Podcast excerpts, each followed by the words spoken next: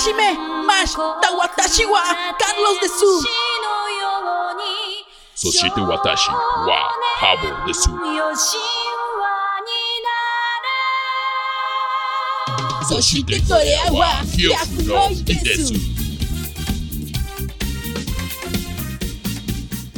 Existe una combinación de eventos, factores y situaciones que detonan en las personas un quiebre emocional que sin la atención adecuada y a tiempo los puede transformar en verdaderos monstruos. Un abrazo a tiempo, un me importas o un cambia la sabadazo que vas a quedar loquito podría salvar más de una vida. Sutomo Miyazaki escribió con sangre, miedo y depravación uno de los episodios más oscuros en la historia del Japón moderno. Un hombre afectado por la soledad, el acoso, abandono y una serie de deformaciones que le imposibilitaron acoplarse en la sociedad, lo convirtieron en El asesino otaku. Por cierto, nombre incorrecto, ya que debería ser el asesino necrófino caníbal, pederasta, fanático del hentai y el Hijo de gore. tu chingada madre. Hijo de tu chingada madre, Sí, correcto. como ese tú- debería ser el nombre completo. Eh, sí, el día de hoy tenemos un gran capítulo. Es, no sé muy bien qué número de capítulo es, pero estamos muy emocionados. Es como el 6 o 7. 6 o 7. Y antes de empezar, les vamos a recordar que nuestros patrocinadores. Ah, bueno, varias cosas. Por favor, son tan amables, vayan a todos los lugares donde nos escuchan y denle cinco estrellitas. Nos van a hacer Eh, no sé el si en paro. Spotify se puede hacer eso de los no, en- no, pero en Apple Podcast sí. Y no sé qué otras plataformas tenemos. Y pero- muchas, muchas gracias a las personas que escuchan esta serie de estupideces con un poco de contenido. Eh, hemos visto que ha estado creciendo el número de seguidores. Sí, la en- comunidad. en Spotify, sobre todo. Este, que es la, la fuente a la que tengo acceso, ¿no? Los demás. Este, y muchas gracias. Y obviamente esto no podría ser posible sin nuestros patrocinadores. El primer patrocinador es un patrocinador relativamente nuevo, muy tropical, muy cool. Sí. Y sobre decirlo, el lugar favorito de nuestro productor, el señor José Rosado. Así Estamos es. hablando de piña, Piña para, la niña. Exacto. Si vienen a Mérida y San Pablo Centro y quieren divertirse, tomar unos tragos agradables, está sobre la... Ya me, ya me regañaron porque al parecer no decimos nunca información relevante de los patrocinadores. Entonces, se encuentran ubicados en la calle 55, a dos calles de Santa Lucía y eh, es un lugar para tomar unos tragos coquetísimos. Eh, otro de los patrocinadores, realmente la pirámide en la que se basa Así es. todo esto. Illuminati Pizza, y, o sea, en las 64 con 55 y abren de lunes a sábado de 5 a 10 de la noche. Y próximamente tendremos la pizza de la casita del horror, así que no- les vayan a probarla durante el Va a mes de ser una diciembre. pizza en forma de casa y la van a quemar No. en vivo, ¿no? ¿No? No, no, pero va a, ser, Belzebú. va, va a ser nuestra pizza. Vamos a tener una pizza en la pizza del horror. Sí. Ok.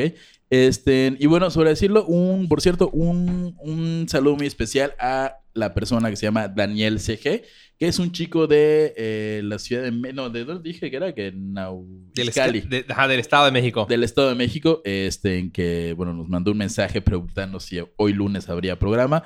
Este, no hubo programa el lunes, hay programa el martes. Este, y gracias por escuchar. Estuvimos de gira, por- entonces... Estuvimos de gira. el- eh, fue, un fin de semana muy largo, resolviendo Y- misterios. Entonces se nos complicó un poquito, pero estamos grabando ya hoy lunes y mañana tendrán su, su querido capítulo. Un, un saludo al buen Dani CG. eh, desconozco el porqué de, sus, de su C y su G. Tal vez sea porque Caníbal. Caníbal. Genérico. Go- Caníbal Gore. Caníbal Gore. Da- Daniel Caníbal. Gore. Un saludo muy fuerte desde el Estado de México. Y bueno, Empecemos. Wow. El tema de hoy sí estuvo fuerte. Sí, está fuerte. Javier hizo una extensa investigación, así que agárrense, siéntense y dedíquenle tiempo porque este capítulo va a ser largo como su novio. Así Nunca que... he entendido ese chiste, pero bueno. Tu novio es como Peter ¿Cómo? Languila, algo así. Es- O me refiero al miembro de tu novio. Ah, ok. Es un chiste gay. Sí, Ok. Ah, ok. heteromofóbico. Heteromofóbico. bueno, eh, empezamos con el tema de lleno. Es el asesino otaku. Es un asesino serial que atacó Japón durante los ochentas principalmente. Este, Y bueno, causó bastante problemas en Japón, ya que ellos no están acostumbrados a como a los asesinos seriales y la policía le costó mucho trabajo como... Ah, Es uno de los países más seguros del mundo. No, no- no es como que te acostumbres del asesino serial. en Estados sí, oh. Tienen...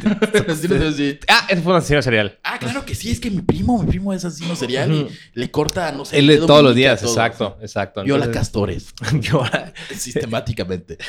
Este, mm, nos podrías, vamos a empezar. Hemos dividido esta Sí, como sección. tenemos ahí varios capítulos. Como siempre narraremos los capítulos de la vida de nuestro querido Tsutomo Miyazaki. Así es, por cierto, el, nuestro amigo y escucha Daniel Cannibal Gore Eh, dice que tu acento español es muy bueno. Creyó que éramos de Gracias, España. gracias, gracias. Hostia. Hostia, tío. Eh, soy muy malo con mis acentos. Pero bueno, empezaremos. ¿Listo, Javier? Adelante, por favor. sumergirnos en este mundo de violencia y de género.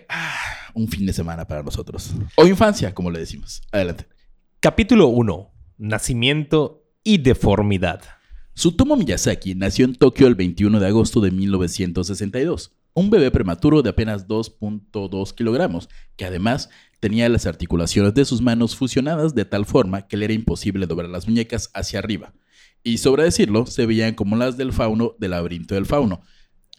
Hay, O como vampiros antiguos. como vampiros antiguos. Tú me explicabas en la mañana cómo se... Porque Sí. hay- si, lo- si googlean este, en Tsutomu Miyazaki hands o manos, aparecen como unas manos justamente como de Nosferatu. Así Sí, eran. sí, exacto. Lo que pasa es que él tenía, no podía hacer movimientos hacia arriba y obviamente con la, con la pérdida de movilidad pues, per- fue perdiendo masa muscular. Y acabaron quedando unas manos así como hiper largas y huesudas que se ven súper creepy. De, de niño no... mm, Supongo que las tenía... Se veían normales, tal vez, ¿no? Pues puede ser. Yo creo que fue, fue poco a poco o sea, deteriorándose, pero al parecer le, le causaron muchos problemas desde su niñez. Me imagino porque no las podía subir Ajá. y, y bueno, lo- se, se burlaban de él. Las tenía como muy planas a lo mejor. Exacto.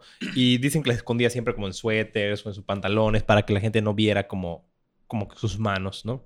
Como era de esperarse, su infancia se vio afectada por esto, ya que los seres más horribles y malvados de la creación, los niños de primaria, no se cansaron de hacer burlas a lo que le- ellos llamaban sus manos graciosas.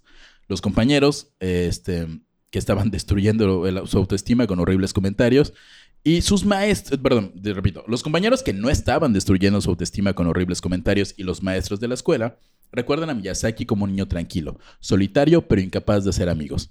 Al igual que otros niños, tenía sueños, tal como lo menciona un ensayo que recuperaron de cuando estudiaba tercer grado. Cuando sea Orera, grande, querido. quiero comprar un Quería coche e ir conduciendo. Me detendré en un restaurante y comeré un poco de curry, arroz o algo así. Incluso podría visitar a mis parientes. Eh, esa es una cita textual. Eh, Ja- traducido en Javier, vivo, ajá, exacto, fue en tiempo real. Y bueno, al parecer era un niño inteligente, pero un poco aislado, solitario, que aunque en la primaria era entre los 10 mejores de, de su clase, eh, le costó un poco como, como destacar, ¿no? Tenía Y- problemas para llevarse con las personas. Exacto. para Y se muda amigos. de la escuela primaria a la secundaria en Nakano y se va a Tokio. Eh, seguía siendo un muy, muy buen estudiante y él tenía como toda la esperanza de, de convertirse en maestro, ¿no? Y, Eh, y ahí- y ahí vemos el primer, el primer signo de, de un problema mental. ¿Quién demonios quiere ser maestro? Exacto. Este, Eh, al menos que seas del son CENTE. maestros. ¿Cómo? Ah, del CENTE. ¿eh? Eh, Si está cabrón el CENTE aquí en, en, en México, vino en Japón debe estar más cabrón. Eh, y bueno, en aquella época empezó a mostrar señas de alejamiento de la realidad, como confesaba en su diario. Este alejamiento empezó a verse en el abandono progresivo de sus estudios. Eso fue cuando ya estaba en Tokio, ¿no? Ajá. O sea, En secundaria. en cualquier secundaria. chavito de provincia que llega al DF. Ajá, algo Exacto. así. Algo la así. gran ciudad lo pantalló y ya empezó ahí a Como que tenía estos- chemo. Y, y- y están los cruceros tirando, eh, haciendo malabares. Así es lo que hace cualquier estudiante de secundaria en, en Fuereño, aquí en Fuereño, la eh. ciudad de Mérida o de México probablemente. Y bueno, las calificaciones de Miyazaki se cayeron así pf, estrepitosamente. Pasó de ser el 40 de su clase, que quién chingados lleva la cuenta para ser el 40 no sé, hasta el este- 56. o sea, Desconocemos la veracidad de este dato, pasó del 40 al 56 en su clase, o sea que ¿Quién, quién sigue llevando la 16 cuenta puntos. después de, de- desde el 10 ya así? Ah, tú eres el onceavo, Tú eres el felicidades. 14, feliz- Ay, sí, Bueno, soy, soy el 75. Bueno, eso habla a lo mejor un poco de lo competitivos que son en Japón, ¿no? Y bueno, al final, es, eh, bueno, él deja la escuela y termina la secundaria y se convierte en técnico de fotografía. Así es, él Porque no- no... hay mejor fetiche que ser fotógrafo y tomar fotos a las personas. Así es, segundo detalle de que tienes un problema mental, además de querer ser maestro, cuando fracasó este intento de ser maestro, Fotografía. decidió hacer la segunda actividad más común de los asesinos seriales, Fotografía. fotografía. La primera es matar gente. la segunda Fotografía. es fotografía. Y como digo, Leonid es la tercera. Exactamente. O sea, en la unidad hay varios asesinos seriales. Un saludo a Neto Bataco, mi amigo y colega en terapia de coma, quien, sobre decirlo, toma fotos, estudió en la UNID y, Y- algo me dice que quiere ser Te- maestro en el fondo, así que tal vez. Sea un asesino serial. Eh, técnico en fotografías terminó graduándose en 1983 para posteriormente ingresar a trabajar en una imprenta que pertenecía a un conocido de su padre. Eh, perfecto. Sí. No, no, no queda muy claro por qué sus, sus calificaciones habían bajado como de, de primaria a secundaria. Como que le afectó ese cambio y sus calificaciones A bajaron. todos les pasa. Y igual a mí me pasó. Yo, Sí. yo, en- yo en, secund- en la primaria, en la escuela Era primaria genio. pública, un era un maldito genio. Sacaba 10 en todos, menos en matemáticas. Ya luego me enteré que era porque mi mamá se llevaba con las maestras. Es- Y te ponían bonitas calificaciones. Exactamente. Y en secundaria, en- pues igual, de hecho, curiosamente se llevaban más porque eran de la misma congregación, pero el cambio a mí sí me afectó. Yo te entiendo, mi estimado Miyazaki. Yo sé por lo que pasaste hasta ahí. Ya Después de eso, no- no he tenido la experiencia. el, bajo- el bajón de calificación de primaria y secundaria, lo entiendo. Ya el querer matar niñas, no tanto. Pero bueno. Eh, vamos con el capítulo 2, por favor. Aquí termina el capítulo 1, la educación y formación de Miyazaki, y empezamos con el capítulo 2, vida familiar, porno y mamá, soy un otaku y hago cosplay. Así es. Este, hace cosplays de Lady Gaga con carne, con carne de personas vivas. Eso no es cierto. Eh, durante este tiempo en la secundaria, eh, Miyazaki ya había desarrollado un hobby. El pasatiempo de Lucifer, la senda de Satán, el entretenimiento del diablo. Por supuesto, por supuesto estoy hablando de eh, ver anime y leer mangas. Así es. Así, no hay nada más satánico que el anime y manga. Recuerdo que en la primaria a nosotros nos decían que no veíamos, no ve- éramos manga y medio, porque era una... Ranma y medio. Era súper satánico, transexual, estaba mal. Este, a mi primo le, le prohibieron ver anime y medio porque se iba a volver, a volver gay. ¿Eh? Llegó. Este, ahorita no es gay propiamente, pero es el director de una academia de diseño de modas. Quien quita y, y ver a escondidas Ranma y medio. Exacto. Fue lo que despertó ese gusto por lo femenino. Por la moda. Pero a mí, fíjate que a mí, a ti te prohibieron cosas. Pues no, no realmente, pero por ejemplo, sí nos decían que cabía el Zodíaco, algunas otras series. No, no, tampoco. Yo solo podía ver lo que salía en Canal 5 Caritele y Ajá, se acabó. Y eh, no era. No sé si recuerdas que eh, investigando justamente, quise meter como cosas de anime en el guion. Y me puse a investigar de cuando Lolita de la Vega, una periodista mexicana, hizo como un programa especial ah, dedicado al anime y al, y al manga y lo tachó de satánico. Wow. Y, y históricamente entre los fans de los otakus, vaya, los fans del- de la animación japonesa, marcan ese momento como el quiebre de toda la... La psique No, de su no, no, Miyazaki. eh, no, no, no, pero la Lolita de la Vega. eh, Estamos hablando de México, o sea, en ese punto fue cuando dejaron de llegar animes y mangas en México. Fue cuando Pikachu significaba 100 veces más, más que Dios, Ah, cuando sí. quemaron tazos, cuando todo era satánico. 100 Y veces yo, más yo que estaba como en sexto de primaria y decían, no, es que si ves Pokémon te va a dar epilepsia y es porque es satánico. Lo recuerdo perfectamente. Jugar Pokémon. Y bueno, igual. eso explica todo lo que pasó es. con Sonobu Miyazaki. Eh, él se clavó en toda la parte de la lectura y se refugió eh, viviendo. de- llegó a tener hasta creo que 5000 mangas. y tenía su cuarto. Ve las fotos de su cuarto, están así llenas, Llenas de, de- mangas. Sí. Este, realmente lo que pasaba con Miyazaki era que no tenía un contacto real con su familia. Su familia, pues, era realmente, era, era una familia medianamente adinerada. Sí, su padre era eh, dueño de un periódico de un local. periódico. Y era una persona pues prestigiosa y respetada en la sociedad. Y no le hacía mucho caso. De ahí un poco el intro de que si tienen hijos, denles un abracito de vez en cuando. No regalen coches como, ah, sí, fracasaste, toma un coche. Papá, si ves esto, sí regálame un coche. Este, no me abraces. Este, no es cierto. Este, bueno, después de trabajar algunos años en la imprenta y ahorrar más de 3 millones de yenes, Son como 30 mil pesos, menos tal No- no vez. sé, no sé. 300 pesos. 3 millones de yenes, como que la- la- tantas yes, es- ah, no mames, es un chingo, a comprar, no sé, un avión. Sutomu se trasladó de nuevo a, su- a la casa familiar, donde compartió con su hermana mayor una habitación doble anexada a la casa principal.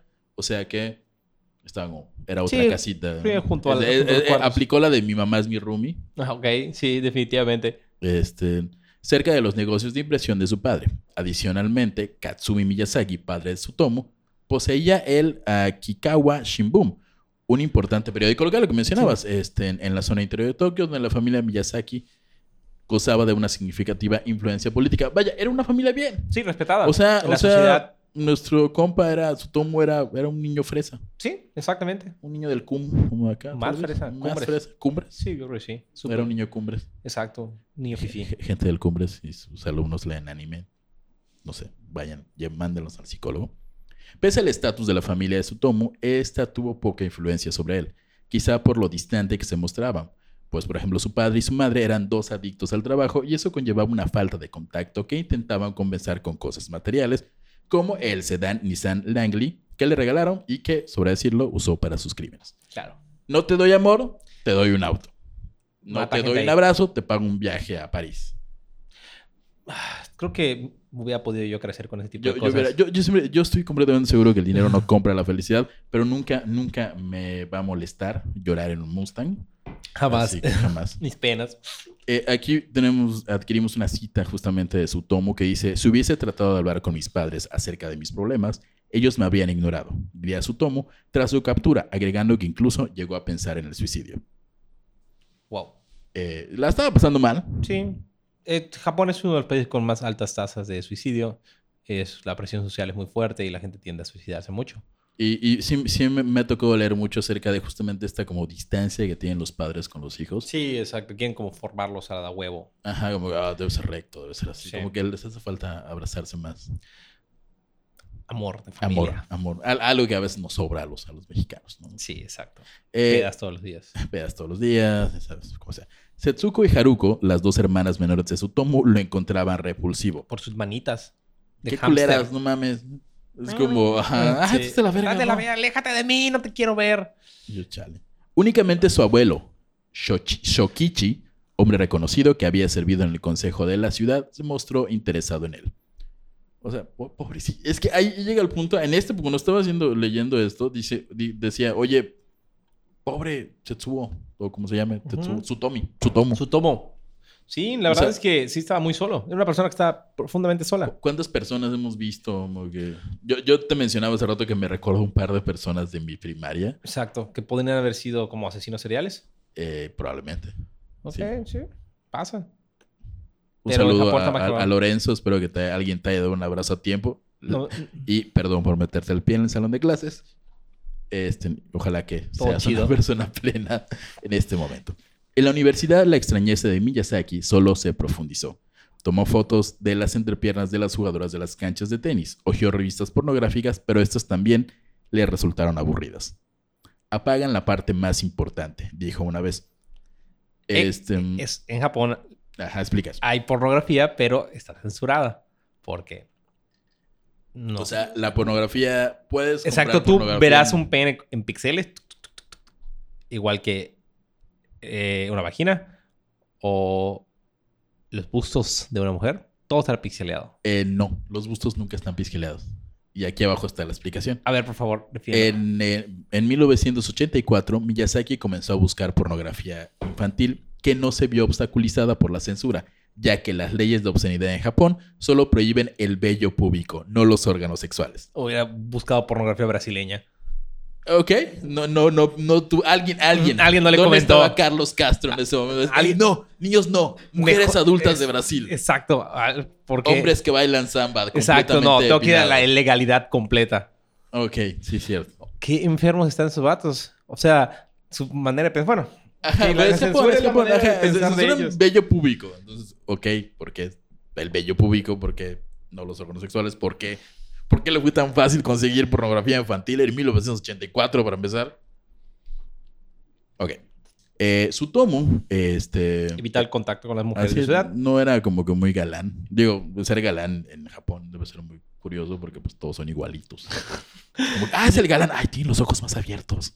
Me gusta más. Yo creo que el, Si el- Toru tiene, tiene un ojo más redondo que el otro. Qué guapo es. Perdón. Sí. Eh, yo creo que así es, ¿eh? ¿Así?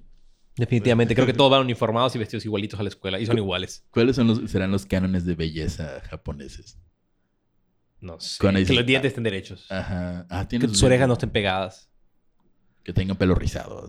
Ah, Tiene no, debe chinos, ser como de otro lado. Este. Ajá, ibas a decir algo. Ah, de- ¿qué estás diciendo? Ah, que bueno, o sea, Eh, yo creo eh, que ajá. yo creo que no- no hablaba con la gente y obviamente se sentía súper cohibido ante las mujeres. No es que, o sea, simplemente no, no podía interactuar con ellas.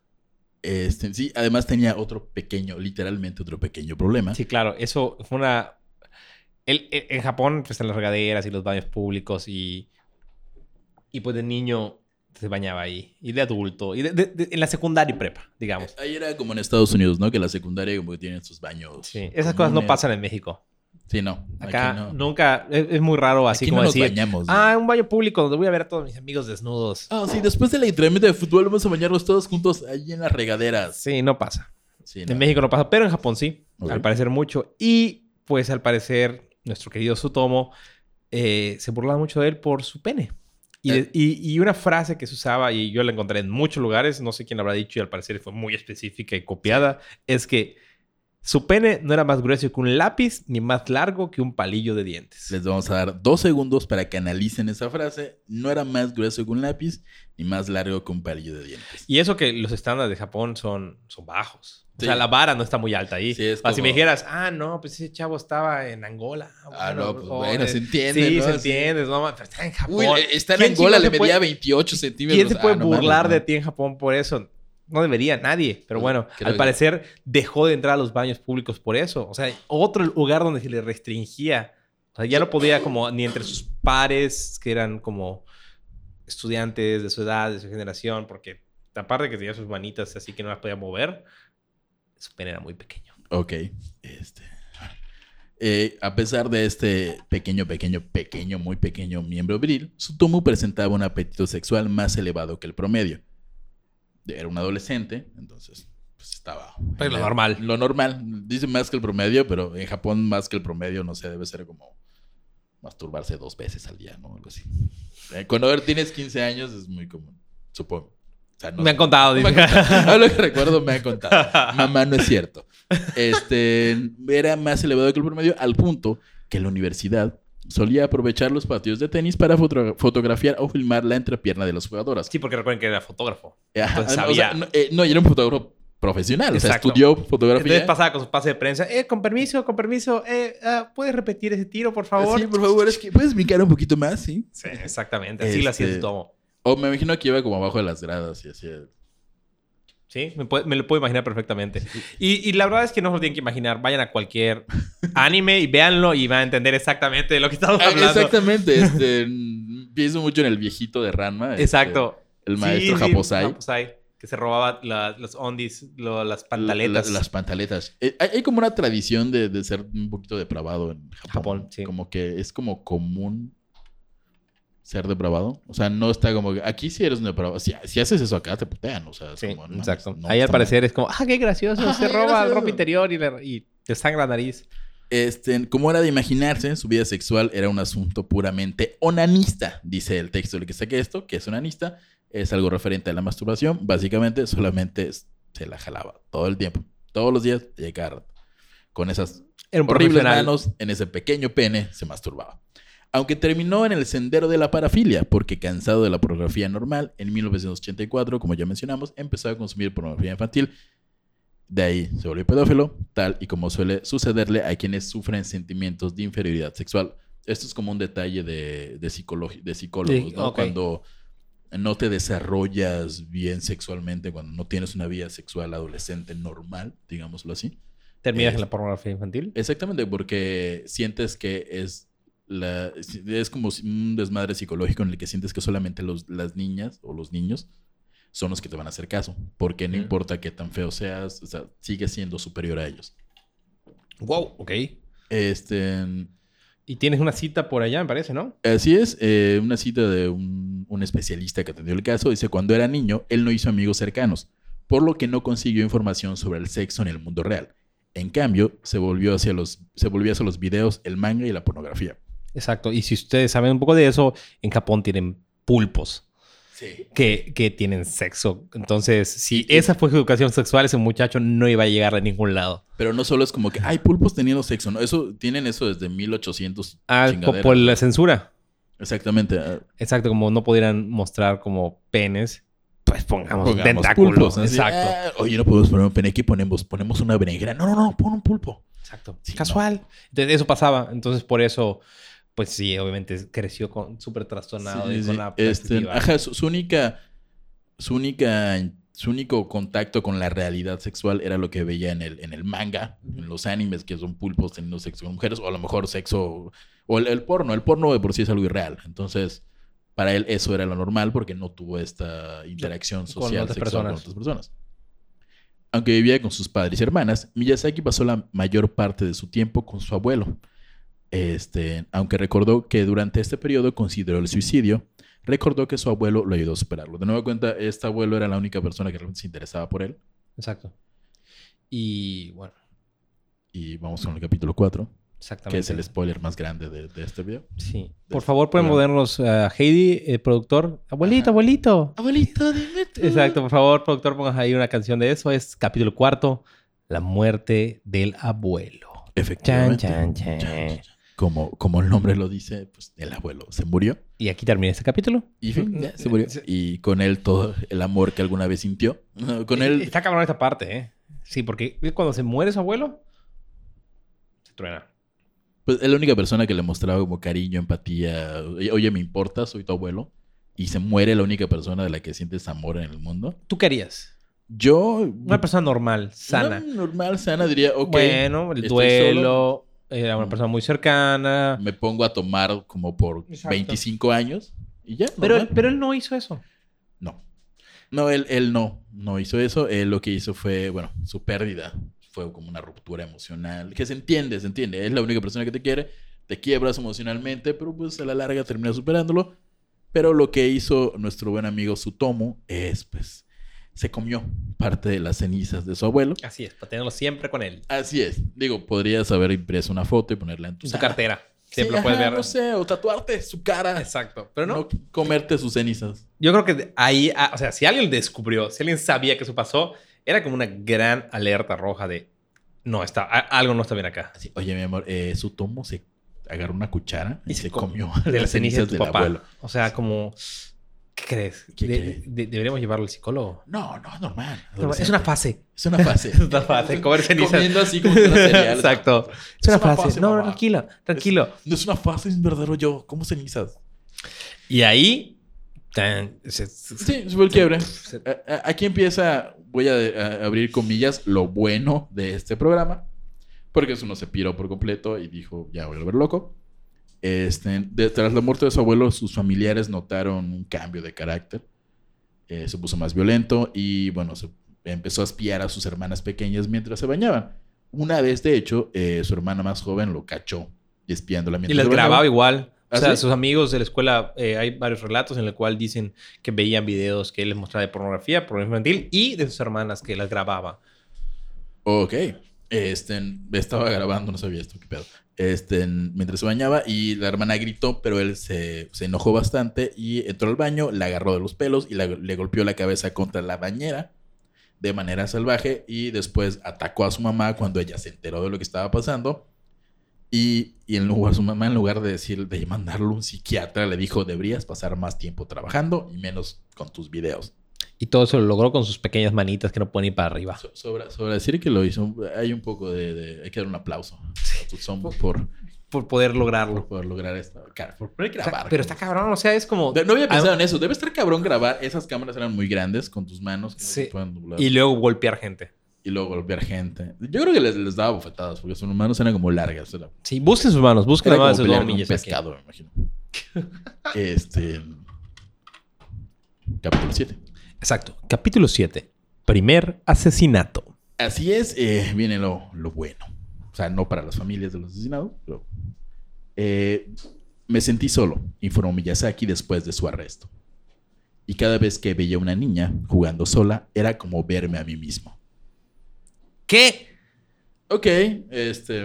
O sea- miedo. ¿Por qué? ¿Qué, qué, qué- qué- pasaba ahí? Bueno, de nuevo esta soledad, o sea, te sientes identificado con niños. De nuevo es esto, la realidad que conoces, te sientes como un niño y como crees que eres como un niño, puedes Ok, entonces veía niños jugando juegos y los identificaba con ellos, pero, es. pero no los cuidaba. No, decía, ay, pobre niño, voy a... Voy a evitar que sufra lo que yo sufrí. le voy a comprar un helado, lo voy a llevar a socializar. No, no, no. Voy a hacer un parque tipo Peter Pan como Michael Jackson. No, no hizo eso. Mi- Michael Jackson, no, no creo que sea una buena referencia. No es, eh, Michael Jackson. Yo creo, yo creo en Michael Jackson. ¿Tú crees en Michael Jackson? Yo creo en Michael Jackson. Yo creo que todo es un gran complot. De los reptilianos. De los reptilianos, seguramente. Y de Oprah. Oprah. está metidísima. Todo es culpa de Oprah. Jackson. Bueno, pues lo peor estaba por empezar. Así es, en agosto de 1988, solo un día después de cumplir 26 años y justamente tres meses después de la muerte de su abuelo, Sutomo Miyazaki secuestró a Marikono, de cuatro años. Así es. Mari estaba caminando en medio del complejo de apartamentos eh, a inicios de la tarde, cuando de pronto un Nissan Langley se detuvo cerca. El vídeo del conductor se bajó y un hombre joven de mirada pasible preguntó, ¿no te gustaría un lugar más fresco? Hacía sol, así que Mari asintió con la cabeza y se sentó junto al desconocido. En su gran inocencia, Mari, que jugaba alegremente con los botones de la radio del coche, mientras su tomo avanzaba hacia Hachioji, el oeste de Tokio. Justo antes de llegar al puente Musashino. Mushashino. Sí, eso está complicado. O sea, ajá, exacto. Él se dirigía hacia el oeste de Tokio, Siguió, justo siguió derecho y dobló, siguió recto y a la derecha, en dirección hasta Itsakawichi. Que es un bosque o una cosa así. Exacto. Habían transcurrido una hora cuando su tomo se detuvo en un estrecho camino tierroso, en medio del bosque que rodea la central Sintama. Eh, el hombre y la niña se bajaron del coche y caminaron hasta donde comenzaba el camino Cominpaz, sepa Dios qué es eso, por un sendero montañoso rodeado de árboles. En este punto, cualquier criatura hubiera corrido o llorado, pero Mari siguió caminando hasta que se sentaron en el borde desolado de un sendero. Estaban ella, no veía, ella no montañosa. veía lo de mucho ojo. Di que no. O sea, ¿qué pedo con eso? ¿No, no, ¿no O has pensado cuántas vidas ha salvado Chabelo? Sí, no mames. o sea, te llevo a llevar un bosque y vamos a caminar a la mitad de la nada después de cuatro horas de andar en el carro. Eh, Eso es cualquier niño mexicano. Si alguien así llega de un carro, el que sea, oye niño, eh, hace calor, ¿no, no quieres un refresco? Chabelo. Mucho ojo. Avísala a Alerta, quien más confianza le tenga. Sí, claro. Gracias, Chabelo. No, no, has salvado, vidas. tantas vidas. Este, no la de Maricono, defi- definitivamente. Eh, Mari estaba cansada y algo perturbada, de modo que empezó a sollozar. Su tomo entró en pánico. ¿Qué pasaba si la niña gritaba y alguien venía? Para prevenir eso, o sea, creo que esto hubiera sido un buen punto para decir, hey, espérate, va a llorar, va a ser un pedote. Su tomo, ¿qué pedo? Bájale. Llévala a su casa. Ya, listo. casa, ya, Ahí no- se acabó. No hay pedo. no Además, está bien. Cotorreaste con ella, dieron el rol. Ajá, ay, ajá. platicó contigo. Ya, regrésala, brother. Pero ya acabó. no, para prevenir eso, pues la mató de una vez. Entonces la ahorcó. eh, dice acá, el monstruo colocó las manos en el cuello de la niñita mientras el rostro de esta embos- esbozó una mueca de pánico antes de congelarse para siempre. Qué poético. El niña murió y en ese momento nació un asesino de 26 años quien ahora tomaba el cuerpo inerte de la pequeña, la desnudaba y la violaba. Necrofilia. Y pedofilia. Necropedofilia. Pedonecrofilia, como se diga. Finalmente tomó las prendas de la ropa de la niña y la dejó en posición de reposo y regresó a su coche. O sea, lo dejó al- a- así Sin más, al cuerpo. Ahí ya me voy. Suerte, gracias. gra- gracias por todo. Este, te Wow, cuidas, Mari. Fuerte. Creo que, se, creo que de todos los que hemos narrado, hemos narrado a nuestro amigo Chemo, hemos narrado las gangbangs de demonios. Esto es lo que más me ha impresionado. Sí, sí, o sea, esto le gana hasta el primer capítulo que fue este en Volkova. Sí, sí, sí, no, no, está duro, está fuerte. Y, O sea- uf. y la dejó ahí durante semanas. Y poco a poco, o sea, iba regresando como periódicamente a ver, mm, todavía no. ¿Cómo Ah, va, cómo va mi no. proyecto de ciencias? Ah, ¿cómo Y lo iba revisando el proceso de descomposición hasta que un día le cortó las manos y los pies para Ok. guardarlos en su armario. O sea, eran sus trofeos. O sea, aparte de eso, coleccionaba trofeos. Que es algo común en los asesinos seriales, Sí, que uh, cortan un dedo, cortan una oreja. cortan Sí, o algo sea, y siempre te sea dan como- recuerdos y te lleva trofeos que los hace sentirlo como lo que sintió en ese momento, ¿no? ¿Eh? Eso que oyen es, es un trago patrocinado por nuestro señor productor y nos estamos sirviendo el rol. Muchas Ya- gracias. ya- sí, de hecho, me lo voy a acabar. Si puedes leer, por favor, el capítulo 6 que inicia. Capítulo 6. Modus operandi. Eh, con esta primera niña, Maricono, inició lo que sería el modus operandi, que era engañar niñas que estaban solas para que se subieran a su coche, para después estrangularlas, mutilarlas y abusar de ellas, en ese orden. Eh, en ocasiones también las fotografiaba porque, pues, Y de hecho fue una de las maneras en las cuales se le condenó, ¿no? Él tenía fotografías y videos. Entonces, no yo no lo hice. Ah, y estas fotos se tomo. ah, no, no, eh, Ah, sorry, es que las bajé de internet. Es el 89. Ah, no, sí había internet, 88. No había internet. no, fotos, no, internet. no. Obviamente no. Seguro las revelaba ahí en el Oxxo. ¿Me revelas En este, el Kodak, esto? Pero no le digas a nadie. Kodak. Yo- a mí me han contado este, personas que han trabajado en lugares de en aquellos tiempos revelado de fotos que sí les llegan a les, les decían oye este solo que están fuertes las fotos Y era- o sea no era nada no era nadie legal era simplemente personas adultas Teniendo sexo. teniendo sexo y que sí sacaban una copia y lo guardaban Ok. Sí, sí, Tenía que- su colección privada. Ah, sí de hecho sí este, Ok, ok. Esa gente que hoy podría ser procesada por esas acciones. En ese momento lo disfrutó. Eh, exactamente, ahorita que bueno que ya no existe la fotografía impresa, bueno, ya no es tan común. Pero entre 1988 y 1989, su tomo mutiló y mató a cuatro niñas de 4 a 7 años. Después abusó sexualmente de sus cadáveres y, con su tercera y cuarta víctima, devoró partes de los cuerpos. Ahorita vamos a, a contarles esto, pero durante la investigación se supo que todas las, familias de las víctimas tenían algo en común. Habían recibido llamadas telefónicas en las que nadie contestaba al otro lado de la línea. El padre de unas niñas además recibió una caja con restos humanos calcinados, 10 dientes de leche y parte de la ropa de su hija, que era justamente la hija de Eh, Mari. Mari. Mari fue la primera, sí. Él como que lo llevó a la casa y lo dejaba para que identificaran y supieran. Pero, o sea, luego investigaba las niñas, teléfono, quiénes eran, Sí, para sí. comunicarse con los papás.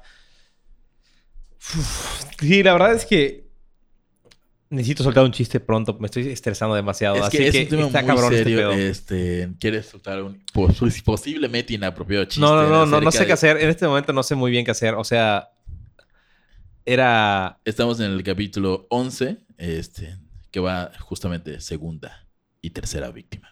Sí, o sea, esas fueron las primeras dos. Y La, ahorita- ajá, la primera, vamos con la segunda, que fue en el 88. Eh, Miyazaki secuestró a una segunda niña llamada Masami Yoshikawa, Yoshizawa, Yoshi, Yoshi, Yoshi- Yoshizawa. eh, de 7 años, a quien encontró caminando al borde de una carretera ubicada en la prefectura de Saitama. La convenció de subir al coche, de nuevo la niña subió porque no tuvo esos anuncios De Chabelo. de Chabelo, eh, de ojo mucho ojo, y se dirigió a las colinas de Coni- Comine Paz. Comin Paz. Comine Sí. Que es justamente donde estaba. Donde ajá, debe ser como un, un área muy boscosa donde tenga diferentes caminos para hacer En montañismo. Japón tienen un bosque de suicidios, ¿no? Sí, sí, ¿Qué sí. pedo con los japoneses? ¿Por qué? Sí. Es como, ah, sí. De hecho, este Paul Logan fue baneado de, Ajá, fe- ajá, de ajá. YouTube por, por subir videos de eso. ¿qué, qué tan mal, o sea, no tan mal, sino que qué tan común es la depresión en un Muy país común. Para que digas, ah, si es que ahí en el bosque se matan. Sí, yo creo que es muy común y, y- y de hecho el, el bosque de los suicidios es como muy famoso y está tan enfermo que puedes ir a tours. Sí, aquí no hay bosque de suicidios, hay este hay montes donde los hombres se matan a besos, Sí. que no pueden decir, Se esconden. se esconden para matarse a besos o, o ahorcarse mutuamente el ganso, ¿no? Estamos tratando de hacer los, los chistes Lo, lo que más- sale, lo, que, salga en este momento. O sea, porque realmente el tema, el tema está muy fuerte. está duro. Entonces sí, lo que salga en este momento, Este- ustedes perdonarán. Pero continuamos con esta horrible historia. Para la próxima, no sé, hablemos de Chucky o algo así. sí. Este, allí, viendo que no hubiera ningún testigo y en un momento en que la niña estaba desprevenida, el asesino la apretó el cuello. La desnudó una vez muerta y abusó sexualmente del cadáver. Sin embargo, se llevó un gran susto. Al ver que el cuerpecito de la niña, aparentemente inerte, se estremeció súbitamente. No entiendo bien esta parte, pero yo creo que como que... un reflejo post-mortem o algo así. O sea, sí. se habrá muerto con cara de susto y se le quedó la cara de susto y dijo, ay, qué pedo. Y se estremeció. Digo, acabo de, hace unos días mutilé, mutilé a una niña y me comí las cenizas de mi abuelo, pero qué susto, ¿no? Sí, claro. Uh, uh, ah, Uy, eso lo asustó. Eh, seguro salió como un gas. Así, ¡ay, qué pedo! Se ve No que era mames, mames, bien mames, putito mames. ese vato. Eh, en ese momento ya no pudo seguir y aterrado corrió al coche y se marchó antes de que el sol cayese, dejando el cadáver de Masami a una distancia aproximada de apenas 100 metros del cadáver de Mari. Tenía como su jardincito, Tenía su zona. su zona. Su zona. Hacía su casita del árbol allá, se iba a quedar a acampar. Tenía el No, área no, no, donde le tenía gustaba. su casita del horror. Oh. Mal chiste. Tras reportarse la desaparición, varios grupos de búsqueda locales se repartieron por toda la zona. En, eh, pronto la cara de Masami apareció en cientos de carteles emitidos por la policía, que terminaría entrevistando a 2.300 residentes locales. Otra vez más. No sabían lo que hacían. Ajá. No tiene idea de lo que hacían. O sea, no había un perfil, no había nada. Simplemente, eh, o sea, era como lo que mejor que pueden hacer. O sea, es impresionante en Japón la seguridad y, o sea, Yo creo que es porque no están tan acostumbrados a esto. no, para nada, para nada. No los niños que, cómo o sea, es impresionante tú en Japón, eh, en Tokio. Japón, ¿no? Sí, en Cuéntanos, ¿cómo es Tokio, los niños caminan, los ves ahí como, oye, ese niño está perdido. Y no, simplemente está caminando de regreso a su casa a los siete años, se sube al metro y como sin nada. Co- Como en México cuando eres pobre. Exacto. Este- Exactamente, pero ahí son todos. Ahí son todos. Entonces es, es muy fácil, me imagino, su tomo poder decir, hey, vamos. Y, y obviamente la policía es la gente más sencilla y amable del mundo en ese lugar. Entonces, padre fácil de engañarlos. Ay, vamos a entrevistar a 2.300 personas. No, todavía no tenemos nada que hacer el resto del año. A todo el pueblo, Se murió alguien, sí, vamos. Todos, o sea, no tienen nada que hacer. Aquí, aquí en México pues, son exactamente iguales los policías. No Exactamente. nada que hacer nunca. El 12 de diciembre, por cierto, día de la Guadalupana, sobre decirlo, el asesinato de una niña de 4 años de edad, originaria de Kawagoe, haría la diferencia y pondría a Sutomo en peligro de ser capturado. Chan, chan, chan. En gran parte porque el cadáver aparecería poco después del asesinato, y esto desataría una enorme cacería policial bajo la sospecha de que también Mari y Misami habían caído por la misma causa. O sea, se muere una tercera niña de aproximadamente la misma edad. La Ya- ya el jefe Gorgori de, de allá dijo, güey, creo que es una misma persona. creo que es la misma. Creo que, creo, no estoy seguro, traducido al japonés, creo que hay un modus operandi. Y pues dije, oye, no mames. Eh, y Sutomo, Sutomo nunca había mostrado mucho aprecio por la vida. Eh, porque, ah, bueno, aquí vamos a como hablar un poquito de su parte de su Niñez, infancia, sí. niñez. Eh, bueno, él, él desde niño, como muchos asesinos seriales, había eh, lastimado animales. Es como uno de los primeros síntomas de que una persona no tiene apego Ah, ni empatía, ¿no? Y ah, ah, ahorcó a un, a perro con un alambre. así es. Lanzó al río un gato y hervió en el agua al otro. Ok, como, Ok. expli- como explica la doctora Oda, su inmersión en el insano mundo de cierto tipo de videos le había quitado la conciencia de la realidad. De modo que todo se convirtió en un elemento para, Para él. para él, sí, incluyendo a las personas. Por lo que a fin de cuentas las niñas que mató eran, no eran más que personajes de un libro de cómics de su propia vida. O sea, estaba desapegado completamente de la realidad. Había convertido en, en todo esto que leía en anime y manga en su realidad. Sí, de hecho él crea un personaje, por ahí lo tenemos, creo, ¿no? Ratman. Y, y bueno, parte de eso era, eh, era él, él en algún momento se justifica de que no era él, era Ratman, era el cómic, su alter ego. Que por cierto, Ratman es un personaje que aparece en las caricaturas de Dexter. ¿No Ok. ¿Te acuerdas? Ah, En un, en un capítulo perdido de Dios de la... Ajá. Tenían, Dexter tenía una parodia de la Liga de la Justicia que eran Gigantón, el Capitán no sé qué y... Y ahí Van- salía Ratman. Y Van Halen. Y hay un enemigo que es Ratman, que es un, nerd vestido de ratón. Eh, igual y alguien, alguien leyó la historia y hizo ese- y, e hizo eso. Este, iba a ser un chiste del gato muerto, güey. Se me fue por completo. Ah, bueno, sí. hir- o sea, her- her- hirvió un gato. Asumo en su cocina. O sea, es como que, oye, hijo, ¿qué cocinas? Ah, hago pozole, ma. Sí, o sea, otra vez, las papás completamente... Ajá, en la- no, de hecho, de hecho, sí es preocupante. O sea, Yo no. creo- sí, los papás como no se dieron cuenta de nada de lo que estaba pasando. Desapareció el perro. ¿Qué? Desapareció el otro gato. Se- se- desapareció el otro gato. El otro gato. o sea, todos así Y, y no puedo, y no se quita la cochambre de mi, de mi cazuela. Qué ¿Por raro está será, eh? esto. Tiene pelos. Sí, no, no. No, los papás En, no... en México nos hubiéramos dado cuenta. Sí, definitivamente. sí. O sea, de que, güey, el perro que. Ya más ahorita, como que todos quieren más a los perros que a sus Sí. hijos. Entonces, como que, ay, no mames, el perro. Y el gato. Eh, bueno, seguimos con terriblemente con las víctimas. Eh, Erika Namba, de cuatro años, fue secuestrada eh, como Yoshizawa mientras caminaba hacia su casa por el camino. De nuevo, este modus operandi, que- manejando. O sea, literal, él salía del Con rol. sus papás le regalaron el coche donde mató a la gente. Así es, disculpa a sus papás. para Espero que se hayan muerto de culpa esas personas. Eh, de hecho, el papá se suicidó. Ok, ok, ok. Gracias. Sí se murió No de quería culpa, que llegara a eso, pero gracias, Javier. Eh, Este, eh, deseo cumplido, Carlos. Le se murió de culpa. ok. Este, ok, esta es la cuarta niña, Erika Namba. Eh, Miyazaki ya se puso como que más loco, cambió un poco el modus operandi y la forzó a subir al auto y a quitarse la ropa en el asiento trasero cuando ella estaba viva, cosa que hacía hasta que estaban muertas. Ajá. Empezó a fotografiarla con luz estroboscópica, que tú sabrás un poco más que es como esta luz como que parpadea. como Ah, es- la que te da epilepsia. Ah, Ok, ¿por qué? No sé. Sí, Ah. pero es una luz que es muy fuerte y prende y apaga, prende y apaga muy rápido, ¿no? Hay unas lámparas como estroboscópicas y tienden como a dejar... eh, o sea, sí, te, te ciegan completamente. Ok. Él hacía esto en el auto hasta que otro coche pasó cerca, iluminando momentáneamente el rostro de su tomo, haciendo que Erika sollose de nuevo, cosa que enojó al asesino, el cual la estranguló quitándole la vida a eso de las 7 de la noche. Me encanta el detalle de la hora. Sí. Eh, Eh, tras. No, sí, sí. Tras matarla, el asesino envolvió cuidadosamente el cadáver en una sábana y lo puso en el baúl del coche. Se deshizo de la ropa de la víctima dejándola en el bosque cerca de la zona de estacionamiento y dejó el cadáver con las manos y los pies atados a unos 50 kilómetros de la casa donde alguna vez fue una niña alegre y llena de vida. O sea, la dejó cerquita de su casa. Porque chingas madre. ¿no? O sea, Gracias, Javier. Gracias por destruir mi semana con este caso. sí, perdón. este, Esa, esa- ¿De quién fue idea esto?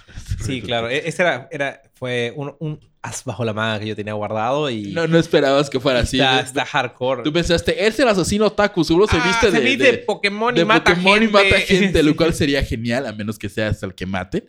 Eh, se viste de Samurai X, de Sí, Kenshin. va cortando de por todos lados. No, de, no de esperábamos. hecho, hay un asesino serial que estuve leyendo igual en Akihabara, que es un lugar donde está lleno de otakus, y fue y disparó contra mucha gente Hay- y las hay- mató. Hay También podemos hacer un capítulo de eso. en, en varios, en varios como links donde se dicen que, bueno, les voy a spoilear el final. Por favor, sigan escuchando nuestras estupideces, pero al final eh, el señor Sutomo pues es asesinado, o sea, no asesinado, es este, ejecutado. Condenado a muerte. Y dicen algo así como, tú- varias páginas mencionan, su muerte fue una respuesta por el, el- la tragedia de Quijabara. O sea, como que dijeron, ah, este, fue un otaku o algo así, no sé. Maten al otro que tenemos. Mátenlo. De hecho, eh, todo este rollo con, con su tomo generó un odio general a los otakus. Por eso, gracias a su tomo, este, También era el diablo ahí. Exactamente. O sea, si era, ah, es otaku, seguro va a matar a tu mamá o algo así. Entonces, y por eso hay, hubo mucho bullying después, en los 90s y 2000s, hacia los otakus. Y de ahí que los otakus sean vistos como raritos y como no sé qué. Y luego toda esta imagen del otaku friki se exportó. Porque lo- Era lo- como los emos. los animes reflejaban como que lo que ocurría, irónicamente, el anime reflejaba el bullying hacia los otakus y ese anime se refleja acá en Latinoamérica y por eso pues en Se la primaria le pegamos. Ahorita ya no porque todos somos amigos, entonces Acá no pasa eso en no México. Acá no hay bullying. no para nada. Eh, al igual que la familia de Maricono, la familia de Erika Namba también recibió una nota inquietante. Reconstruida a partir de recortes de revistas, decía Erika, frío, tos, garganta, descanso, muerte. Está, está cabrón. O sea, él, aparte, mandaba notas a los papás de sus víctimas. Sí, ah, eh, igual el 6 de febrero eh, le, le mandaron al, al padre de Mari, la, la primera víctima, la caja con restos humanos calcinados, 10 dientes de leche, pantaloncitos de niña, sandalias y una prenda infantil. Y además la nota que decía Mari, huesos, cremación, investigar, probar. O sea, ponía como en clave. ¿Será que quería que lo atraparan? Es, al final busca atención. Sí, Y de, exacto. deformas tu psique tanto que cualquier tipo de atención es Sí, la que, sí, la que claro. quieres. Este.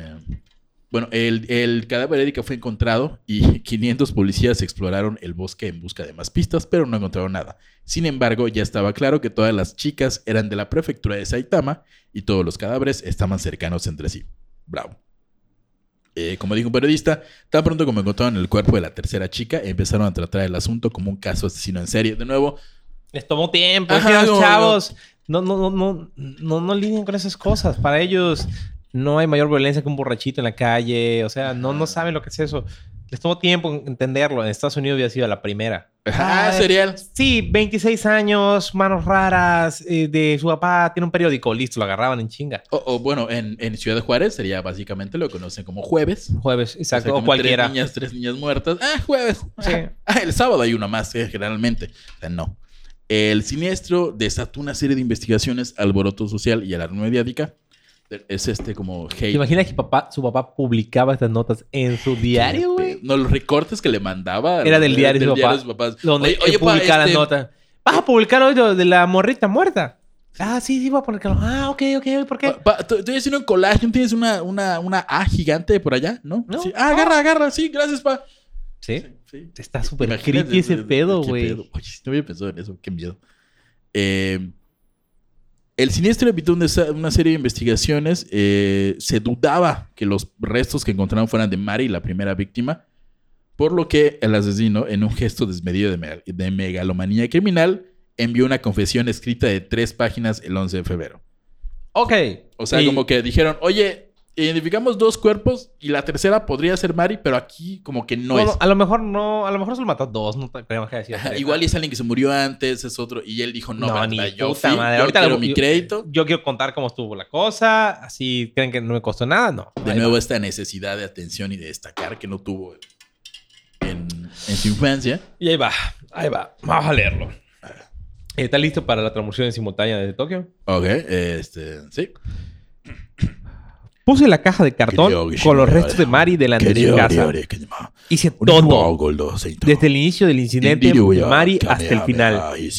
Vi la conferencia de prensa de la policía, donde dijeron que los restos de Mari no eran Mari.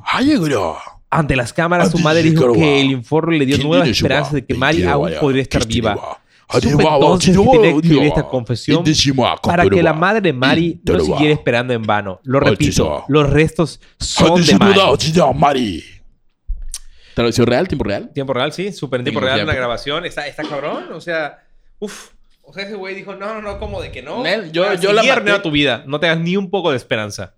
Ves que de como esa falta de empatía de, ok, ya, ya les maté a la hija, vamos a seguirlos chingando. Ok, y la carta parecía firmada con un tal Yoko Imada, que es un nombre ficticio, ya que el juego de palabras en japonés eh, se refiere a ahora te diré. Ok, este. Yo leí los kanjis y, y lo dije, o sea, no, no es que lo tengamos en acá escrito. está japonés. ¿Está en japonés? Tú hablas, hablas un fluido japonés. Sí, exacto. Este, la confesión causó gran alboroto. Peritos en caligrafía examinaron la nota de confesión, pero no pudieron establecer el sexo del autor. Buscaban na- na- o sea, el único dato que trataban de buscar era si era hombre o mujer. 50% de posibilidades de atinarle a lo que dijeran. Oye, este, como que le, le- le hace una curvita a la A. Eso es de mujeres. Es muy normal que las mujeres maten niñas mujeres y las Que violen. las violen. No, no podemos descartar Ajá, esa ¿cómo- posibilidad. ¿Cómo buscaban eso? Había evidencia de violación. O sea, lo único que tenía que Mm, decir era el sexo. ¿Qué pedo? Te digo, están bien Este, pendejos no los policías de Japón. Eh, más de medio millón de folletos que citaban la confesión fueron entregados por la policía en hogares de la zona donde vivieron las víctimas. O sea, además la policía... Chico pánico, ¿Qué así tirando folletos con la confesión. Oye, ¿y no se van a paniquear los vecinos si les pasamos la no, no, no, confesión no, de... no, tira las notas. La información es el futuro. No, o sea, y obviamente me imagino el ego de este brother. Deja estar tú, así. el, eh, la única imprenta posiblemente del La de lugar su papá. sea la de su papá. Así que, imprime- ¿Qué imprime su papá? Ah, no, es un asesino que imprime. Ay, qué feo, ¿eh? Hey, Oye, sí. Ah, ¿me este- das unos? Tienes unos... Es que necesito una H. Ajá, ¿tendrás algo por ahí? ¿Tien- tien- ¿Tienes, ¿Tienes algo del kinder? ¿Que tomaste fotos del kinder? ¿Algo así? No, pues. La, la policía posteriormente identificó que la cámara con la que se tomó la foto adjuntada a la confesión era una mamilla 6x7. ¿Tú estudiaste comunicación? Dime qué es. Este, eh, eh, la mamilla es una... Es un tipo de cámara. Es un tipo de cámara que sirve para tomar fotos. Y cuando es 6x7 es porque son 14. No sé. No tengo idea de qué es. Tú, tú, tú- yo, yo me dedico a escribir, no sé tomar fotos. ok, bueno. Pero es una buena cámara la mamilla, ¿no? Sí, exacto. Y aquel tipo de letra, las postales, estaba hecho una fotocomposición. Me imagino que no era Photoshop, era como copiar y pegar y A lo mejor agarró como un que...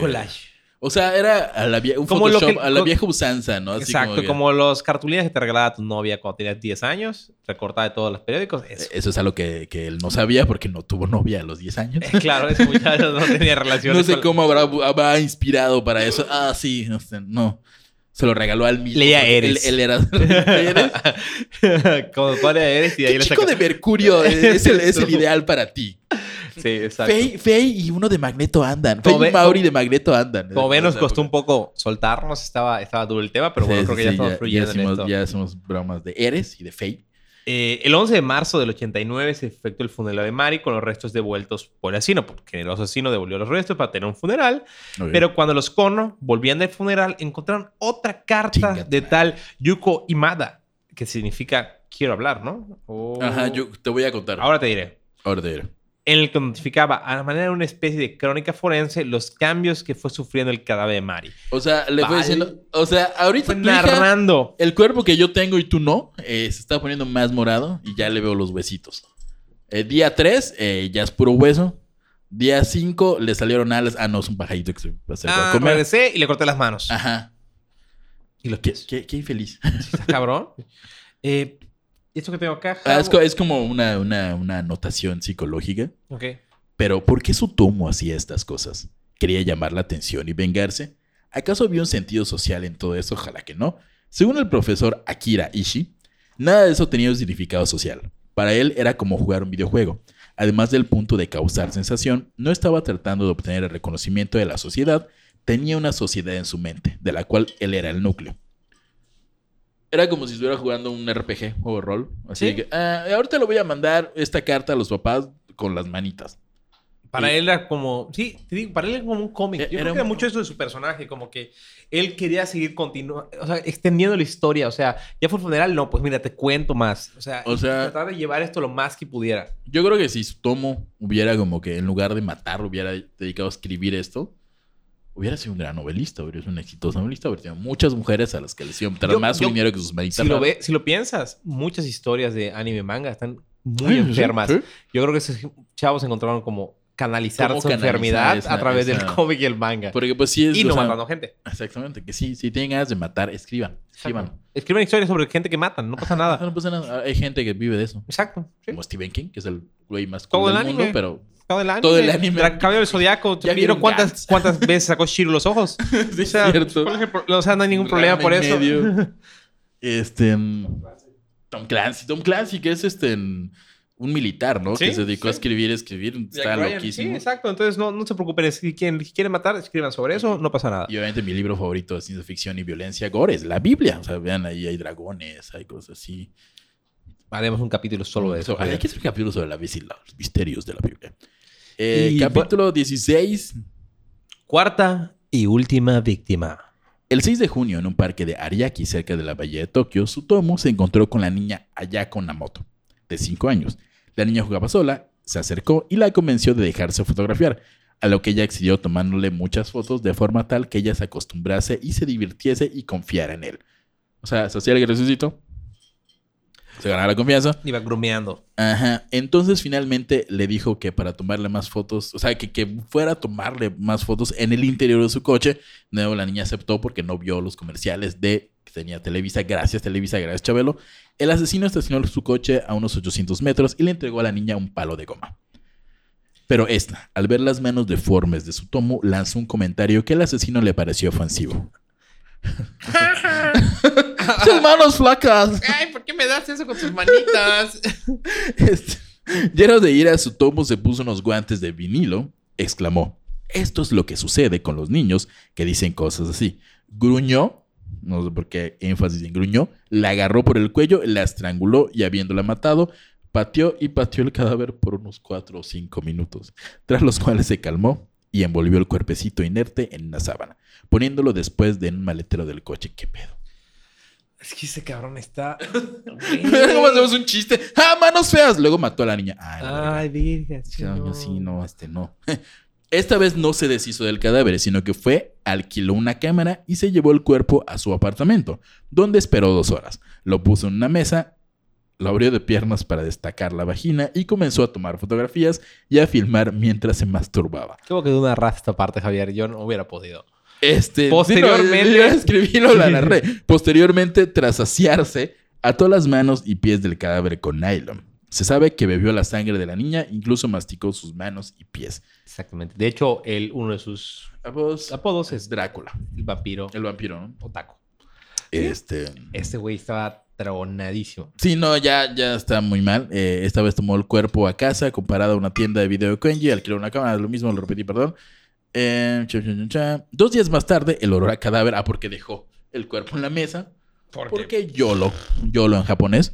El olor a cadáver se hizo insoportable. Sutomo sabía que debía deshacerse del cadáver, así que le cortó la cabeza, las manos y los pies, dejando el torso en un baño público del cementerio de Jano, tostando las manos y comiendo un poco de estas. En su patio trasero, una barbecue común y corriente, solo que con manos de niña. Este chiste no da risa. Y arrojando todo el resto en una colina del bosque de Mikayatema, a unos 230 metros de su casa. ¡Qué puto pedo! Este fue su cuarta víctima. Su cuarta víctima. Yo no sé qué tanto podía escalar después de esto. O sea, eso ya lo llevó a otro nivel. Si no, no la mató. Este. Fotos, fotos. video. Video. No, güey, es que está cabrón. Este. Wow. No obstante. Y todo porque esta niña se burló de sus manos. Moraleja. Era- no sé cuál es la moraleja. no se burla de las manos de, la una gente, persona. Vean mucho ojo. No se suban a carros. Sí, este. ignoren a cualquiera que les diga, te voy a tomar unas fotos. He visto suficientes videos de, ay, ¿quieres modelar? He Para visto, saber que no visto- acaba bien. he visto muchos capítulos de La Rosa de Guadalupe para saber cómo acaba eso. Y este. Eso y- no, no está bien para nada. Eh, no obstante, este. Eh, lo último tampoco resultaba seguro, ya que la policía podía encontrar los restos fácilmente, por lo que, unas dos semanas después del crimen, fue a la colina, rescató los restos, los metió en una bolsa que guardó detrás de su habitación y finalmente esparció los restos por el bosque, quemando el pelo del cadáver, la ropa, las sábanas, eh, las usó para envolverlo anteriormente. O sea, quemó todo, vaya, lo fue y lo enterró por ahí lejitos, dijo, ah, no mames, la cagué, van a ver mis cadáveres. Sacó, lo Dos regresó, semanas lo lo, fue repartiendo. O sea, el güey era inteligente. O sea, Sí, claro. igual iba a ser, no sé, presidente de México o algo así, yo qué sé. este, podía hacer muchas cosas pa- para poder deducir todo eso. O sea, que, Planeaba, lo, eh. van, lo, van, lo van a ver, los restos, van a olerlos, los esparzo, luego los quemo, como el pelo. Chale, eso tomó, qué pedo. Cinco días más tarde, después de que la policía había distribuido 10.000 folletos con la descripción y la fotografía de Yako Namoto, me río porque seguramente los folletos los imprimieron en la impresora de don papá de su tomo. El torso mutilado de la niña fue encontrado en el cementerio e identificado como perteneciente a ella tras los exámenes forenses. Con toda la alarma policial y la preocupación social que existía en torno al problema, su tomo debió desistir de sus crímenes. O sea, fue un gran momento para su tomo decir, "A ver, ya basta. No, claro, y eso le pasa a muchas seriales. A veces entran en un periodo como que le bajan porque está así muy caliente la cosa y los están buscando. Entonces, como que él le, le paró, ¿no? Sí, definitivamente su tomo estaba muy caliente, no de la forma correcta, pero estaba muy caliente. Eh, pero un día, su tomo vio a dos hermanas que jugaban cerca de un lavado público en Hachioji, tras lo cual detuvo su coche y se bajó. Quédate aquí. Oh, ¿Quieres narrar tú en, en japonés y yo? Pero eso tenemos una frase, ¿no? Bueno, quédate aquí, dijo la niña mayor a la menor cerca de un río, tras lo cual salió corriendo a casa de su padre, quien inmediatamente corrió hacia el lugar de los hechos solo para encontrar a su hija menor ¿Qué desnuda junto a un desconocido que le fotografiaba la vagina. Así es, este, no, no puedo insertar un chiste en japonés acá porque está muy cabrón. O lo podemos decir en japonés y nadie lo va a entender. Así, "Hoshuti, yo, yo, yo, yo". Vagina. Furioso, el padre de la niña agarró a su tomo y lo tiró al suelo.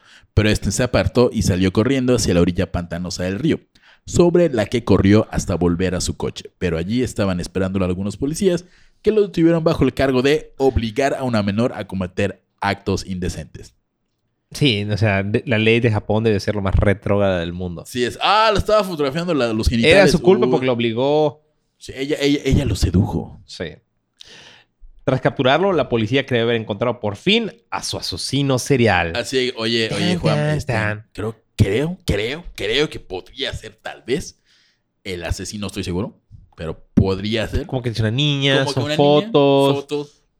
desnuda, edad. Sí, podría ser, podría ser. No sé, sus, ma- ¿ya sus viste manos las- tan raras. Ya, le viste las manos tan, raras, sí, sí, sí. Creo que por ahí iba. No, no, se, se le cae la, la esposa, de hecho. Se 17 le ponían y...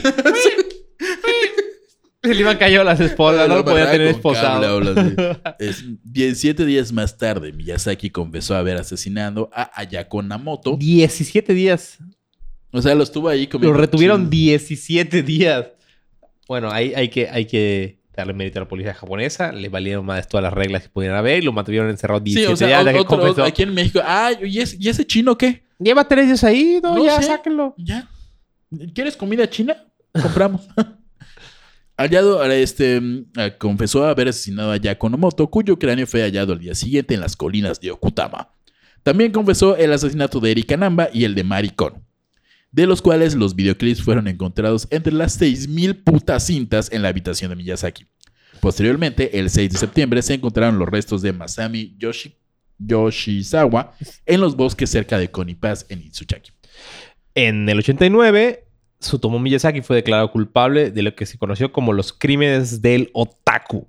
Porque malditos otakus. Es culpa de los otakus que todos estamos locos. Después de la condena. Ahí viene esta parte. Este, Des- durante su juicio, Tsutomu Miyazaki permaneció increíblemente tranquilo. Los reporteros notaron que estaba casi indiferente hacia el resto y que no, se, no, no le molestaban las cosas que se había hecho o lo que le pasaría. Como que nada más simplemente estaba como cool. Ahí sí, ok, ok, sí. Ok, que Este- venga lo que tenga que venir. Respondió las preguntas con calma y parecía casi irracional en su pensamiento. A pesar de que hecho había cometido crímenes horripilantes Ajá. y mm, no había manera. Ahí Cuando se viene. le preguntó acerca de sus crímenes, él culpó a Ratman o su alter ego que vivía dentro de él y que lo obligó a hacer cosas terribles. Él había estado como súper clavado con el tema de los animes y los mangas y Eh. entonces creó ese alter ego de Ratman. Eh, Eh, yo, yo ahí tengo una, un reclamo para su tomo. ¿Qué pedo? ¿Por qué Ratman? Pues o sus sea, manitas de rata. ah, hubiera puesto Crabman como cangrejo. hubiera estado más Sí. Crabman. Sí, hubiera sido, Y pero. con Mr. Asasago, ya no puedo decir nada más, pero con Mr. ok, sí, qué bueno que se puso Ratman. Este, es, él tenía como este personalidad, Sí, como un alter ego. ajá, ya tenía otro que era el que escribía las cartas, ¿no? Que era el, te lo voy a contar. Ah, sí, claro. Sí, sí, el, el nombre. Te voy a decir el nombre, no me acuerdo que, cuál. ajá, es. que es como si acá unas días nos pidiera el chismógrafo. Mata niños y algo así. Eh, bueno, eh, su papá de, de su tomo, pues ya habíamos mencionado esto, pero eh, cuando fue, fue arrestado su hijo y le dijeron, pues, ¿sabes qué? Tu hijo violó a... Tu hijo violó, a- violó mató a, A cuatro personas. a cuatro personas. O sea, las mató y las violó en ese orden. luego se comió a la cuarta. Y no sé si lo notaste, pero también mató a tu gato. Se lo cocinó. Perro. Dos gatos. Dos, dos gatos gato y un perro, y se comió a tu papá, a tu abuelo, a su abuelo, ¿no?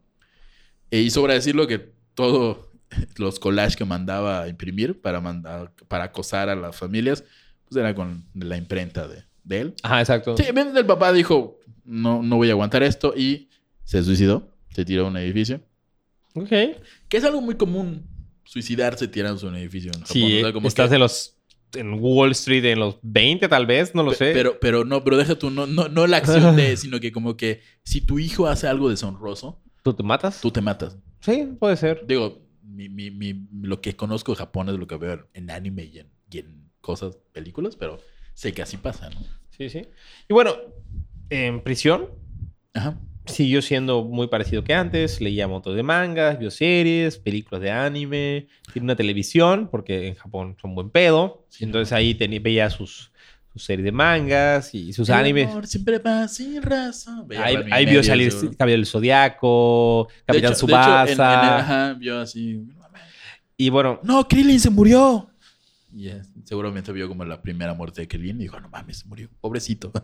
Sintió empatía más por Krillin que por los niños que se comió. Este, en sí, pues esto fue para 1990, ya estaba encarcelado, lo habían dado como muchos años de...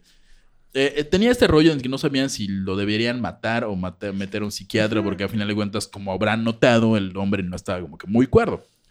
Este, sin embargo, eh, consciente, a pesar de que sufría trastorno de personalidad múltiple y esquizofrenia extrema, aún era consciente de la gravedad moral y de las consecuencias humanas de sus crímenes. Por ende, era responsable de ellos. Exacto. Y fue esta, fue condenado a la horca el 17 de enero del 2006 y en el 2008 fue cuando ya le, un martes, lo, lo ahorcaron, vaya, junto a otros dos criminales más, que no sé por qué tengo lo- los datos acá, pero es Shinji Mutsuda de 37 años, quien mató a dos compañeros en el 2005, y Yoshio Yamasaki de 73 años, que en el 85 y el 90 le quitó la vida a dos personas para cobrar el seguro. ¿Ok? Ok, Buena gran- razón para matar a alguien. Exactamente. Creo que de todos ellos decías, "Mm, bueno, él pensé un poco más. Pero, o sea, no hay manera. Creo que es el caso más cabrón que hemos tenido hasta hoy Sí. por la brutalidad y el tema de los niños. Está, estuvo fuertísimo. Sí, no, no, no, no habrán notado muchos chistes al respecto. Estuvo cabrón. Este, Mucho trabajo serio de periodismo. ¿algún, ¿Algún comentario? ¿Crees que el anime que haya visto haya tenido algo que ver? Claro que sí. Sí. Culpo completamente a- al anime. ¿Sabías que, por ejemplo, los cabellos de Zodiaco, todos ellos tienen como... Sean tiene como 13 Sí, años. sí, sí. y En los caballeros zodiacos Todos son hay- niños. son niños, son hijos de, Prepúberes. de ¿no? No de Kurumada, perdón, de, ¿cómo se llama? El de la fundación. Son hijos del, del papá de Saori, Ajá, de Saori. exacto. Entonces, pues ahí están los culpables Es que- de todo. El anime en Japón es muy curioso cómo toca temas muy enfermos. De me viola un pulpo. Evangelion. Evangel. Bueno, es que Evangelion está muy chido. A mí me gusta mucho Evangelion. Yo, o sea, eh, sí toca, toca temas muy fuertes que no tocaría un- una caricatura occidental. Sí.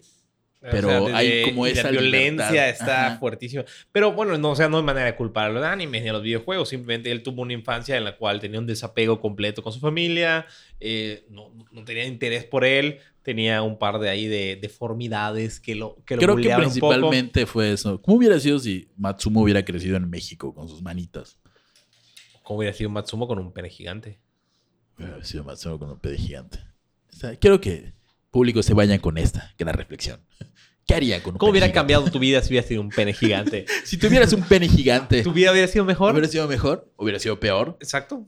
Es algo que no- esperamos escuchar en nuestras redes sociales. Eh, es eh, Cuéntenos acerca de sus penes gigantes de ensueño. Eso fue la quesita del horror. Exacto. Este. Mándenos ahí algunos temas si les pareció demasiado fuerte el tema.